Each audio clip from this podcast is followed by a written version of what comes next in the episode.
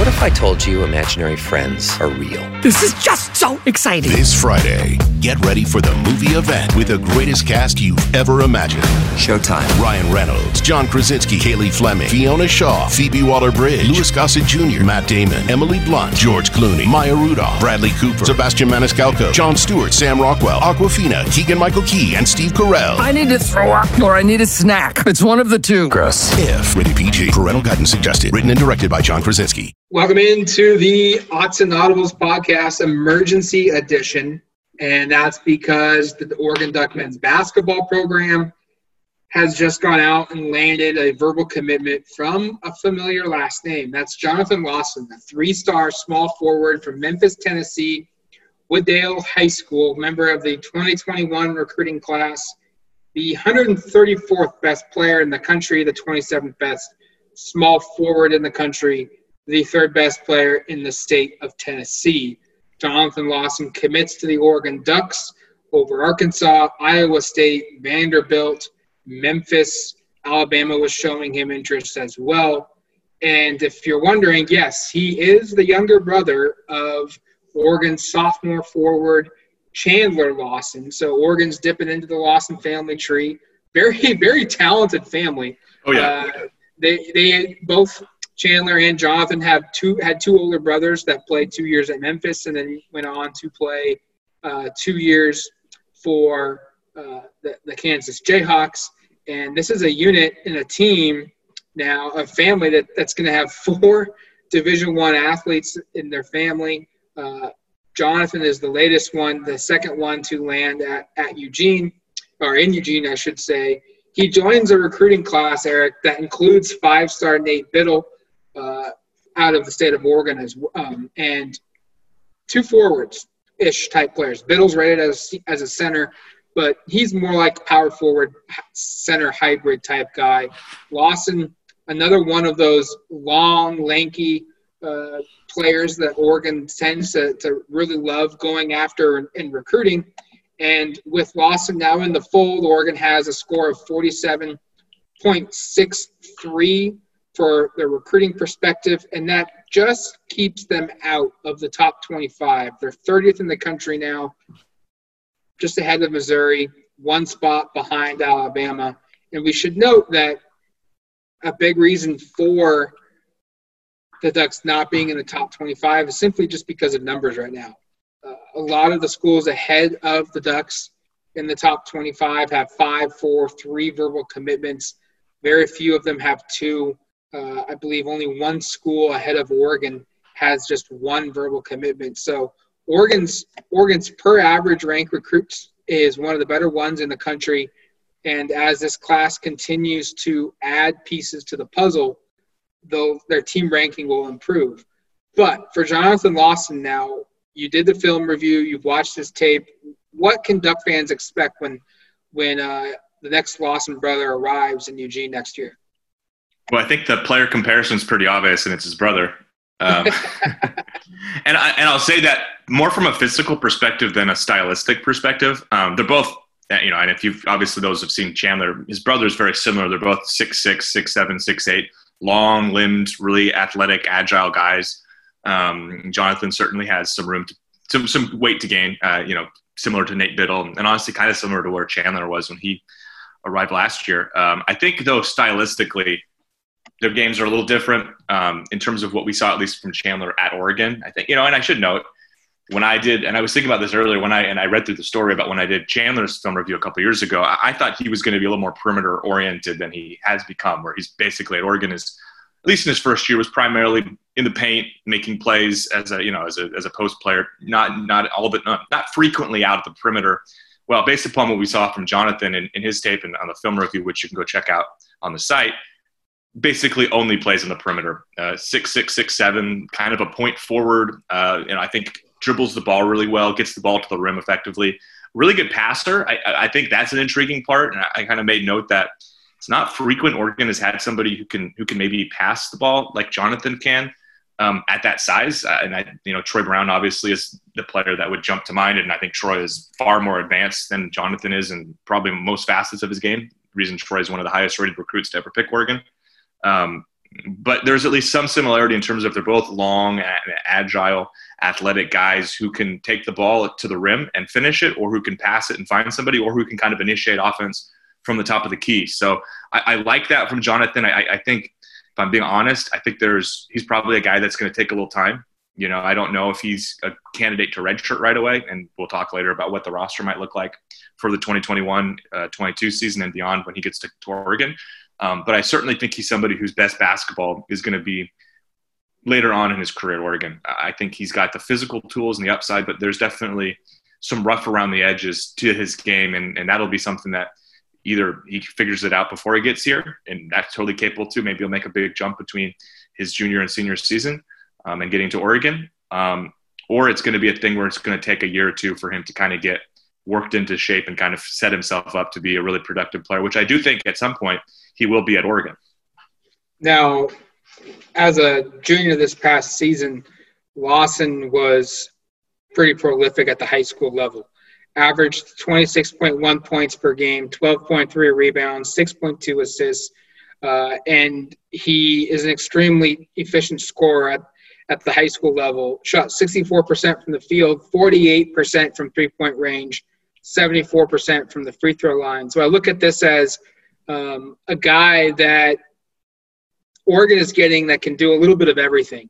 And to me, he just looks like the classic Dana Altman player. Six six, six seven, really long, has some guard skills, has the ability to play, you know, at the forward spots and guard bigger bigger players, and maybe is a little bit raw and, and can come in and in two or, or three years, his body is transformed, his skill set is caught up, and now all of a sudden it's oh my gosh, where where did this guy come from? He, he can do basically anything on, on the floor that, that's asked of him, uh, besides maybe blocking shots.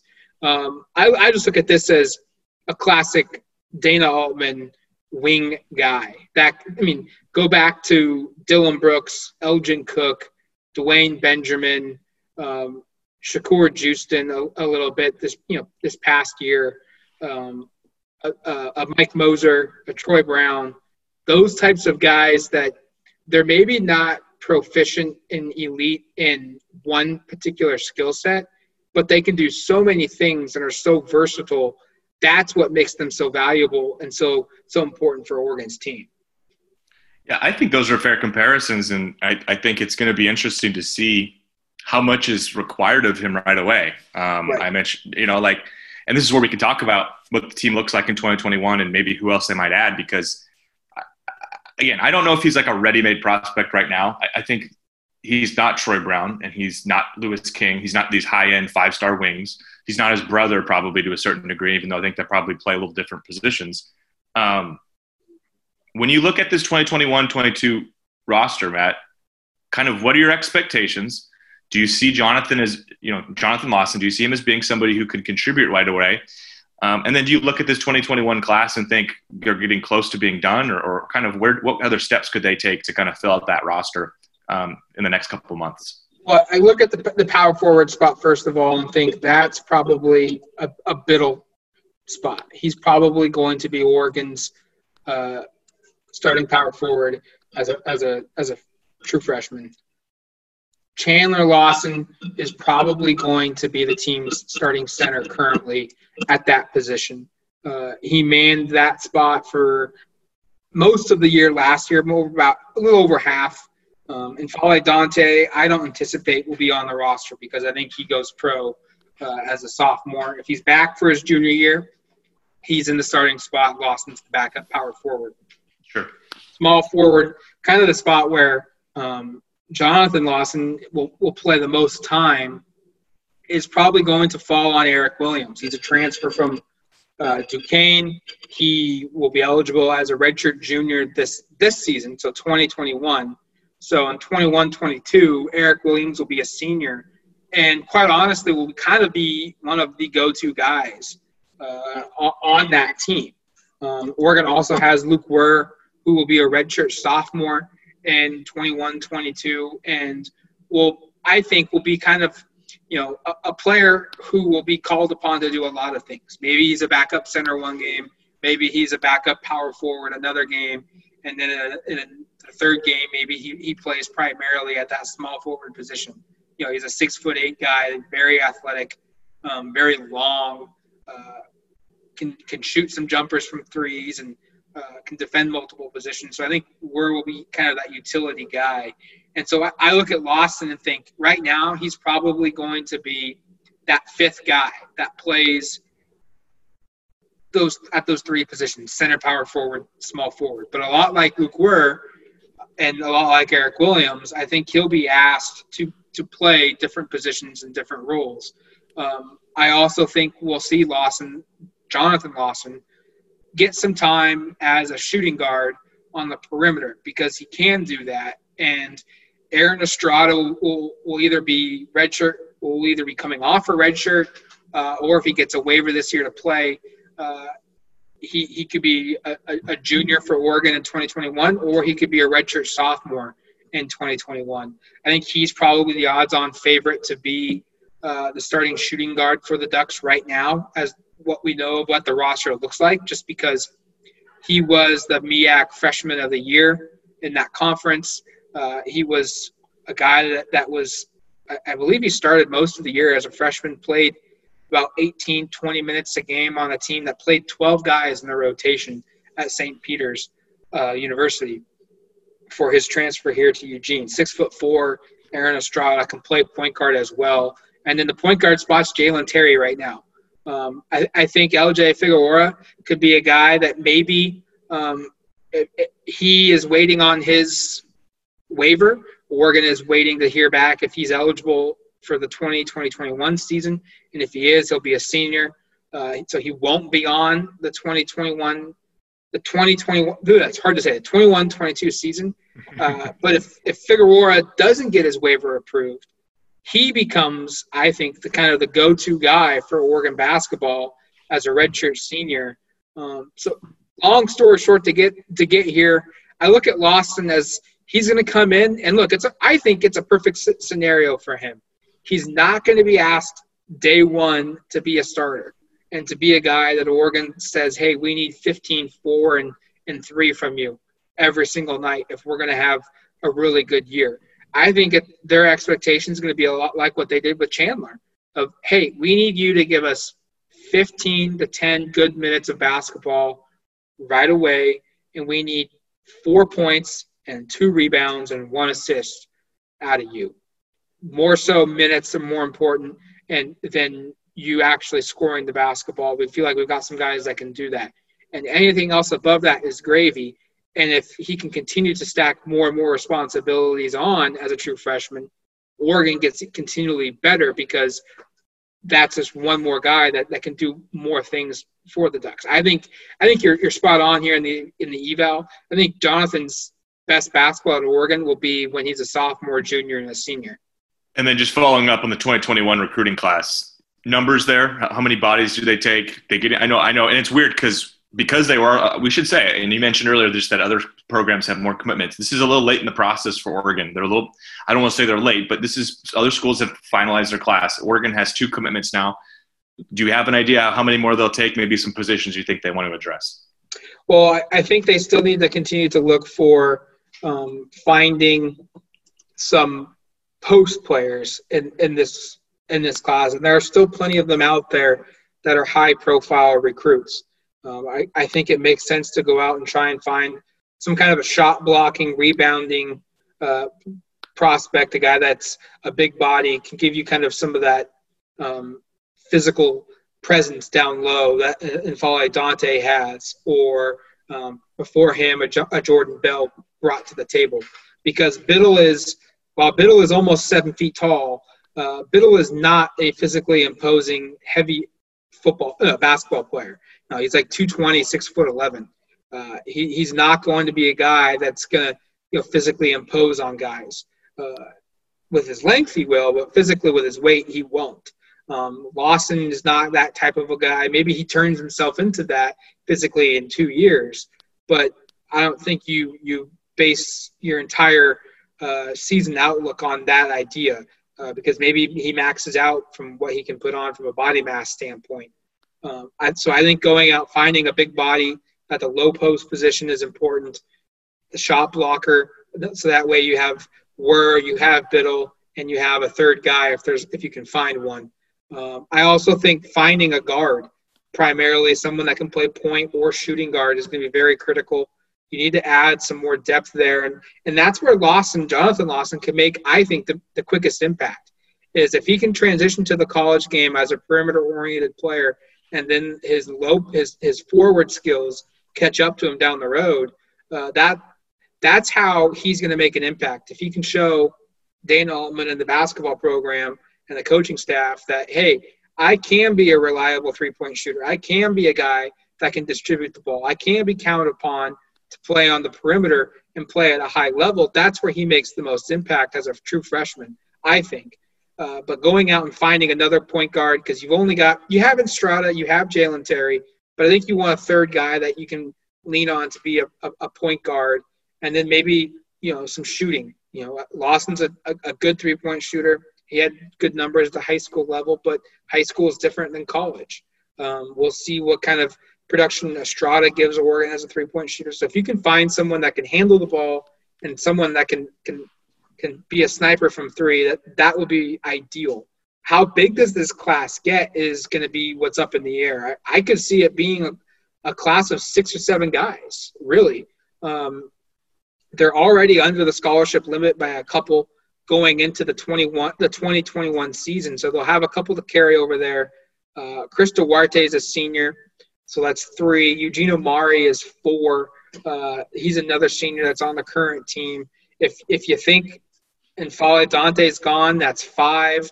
Uh, you look at uh, Eric Williams, or excuse me, you look at uh, Will Richardson. Is he a senior? Is he is he going to go pro as a junior? I think that's a possibility. That's six. Amari Hardy is a graduate transfer. He is uh, that that becomes the seventh scholarship that you could have available. And then what happens with LJ Figueroa? If, if he becomes eligible, he's a senior. So you you could have eight scholarships available, I think, for Dana Altman to use. And I could see him using six of those of those spots this year. Will they all be high school players? I don't think so. Uh, I think we'll we'll probably see some kind of a transfer, whether it's a grad transfer or a JUCO guy, kind of maybe both. Honestly, sprinkled into the mix uh, for Oregon at the center and and and at the the guard positions. I'm excited to see how uh, how it unravels. Uh, it's been really fun seeing the ascension of the recruiting from this program. Um, it's been a little quiet this year, like I said earlier. Obviously, getting Bittle's exciting. Now getting Jonathan Lawson's exciting. Um, I'm not going to be surprised at all if, if Dana Altman and company have a couple rabbits to pull out of their hats, though, and, and we're they always not, do. You know, I, I, that's how I'm feeling.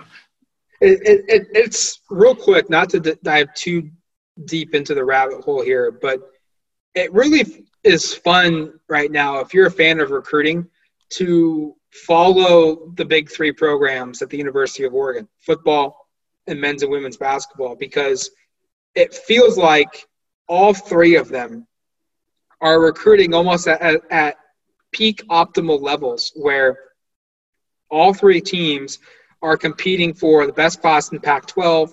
All three teams are competing for best class in their program's history every year. And all three teams are competing for going out and signing a top five, top 10, number one recruiting class in the country type of a situation. And for, for Oregon, from the men's side, they've got Bittle, They've now got Jonathan Lawson. They're going to have three, four, maybe five more you know guys to add to this class, which just because of the sheer number, they're going to be in that discussion for the best class in school history and the country. I was going to say, don't don't don't count them out. It's going to do it for us here on this emergency podcast for the Odds and Audibles podcast. Uh, you can subscribe to duckterritory.com for more coverage for $1 for your first month basketball season will be starting up as crazy as it sounds here in just about six weeks. Uh, football season starts in about a month, and we've got recruiting going on for all the sports that we're covering as well on duckterritory.com. You can support us by by subscribing to duckterritory.com for one dollar. And if you can't subscribe today, we understand money might be tight.